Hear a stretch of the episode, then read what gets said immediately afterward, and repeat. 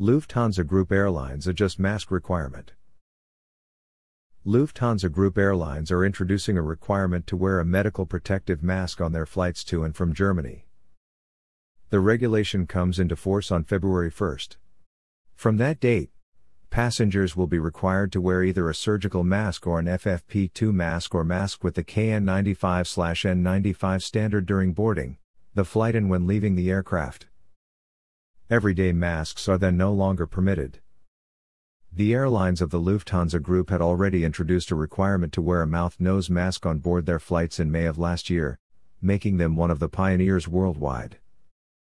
By adapting the regulation, the Lufthansa Group is now taking up the resolution passed by the federal and state governments in Germany on January 19. This means that uniform rules apply along the entire travel chain.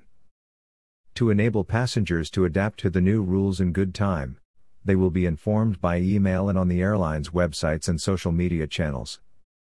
As before, an exemption from the obligation to wear a mouth nose covering during the flight for medical reasons is only possible if the medical certificate is issued on a form provided by Lufthansa and a negative COVID 19 test is available that is not older than 48 hours at the scheduled start of the journey. In principle, infection on board is very unlikely.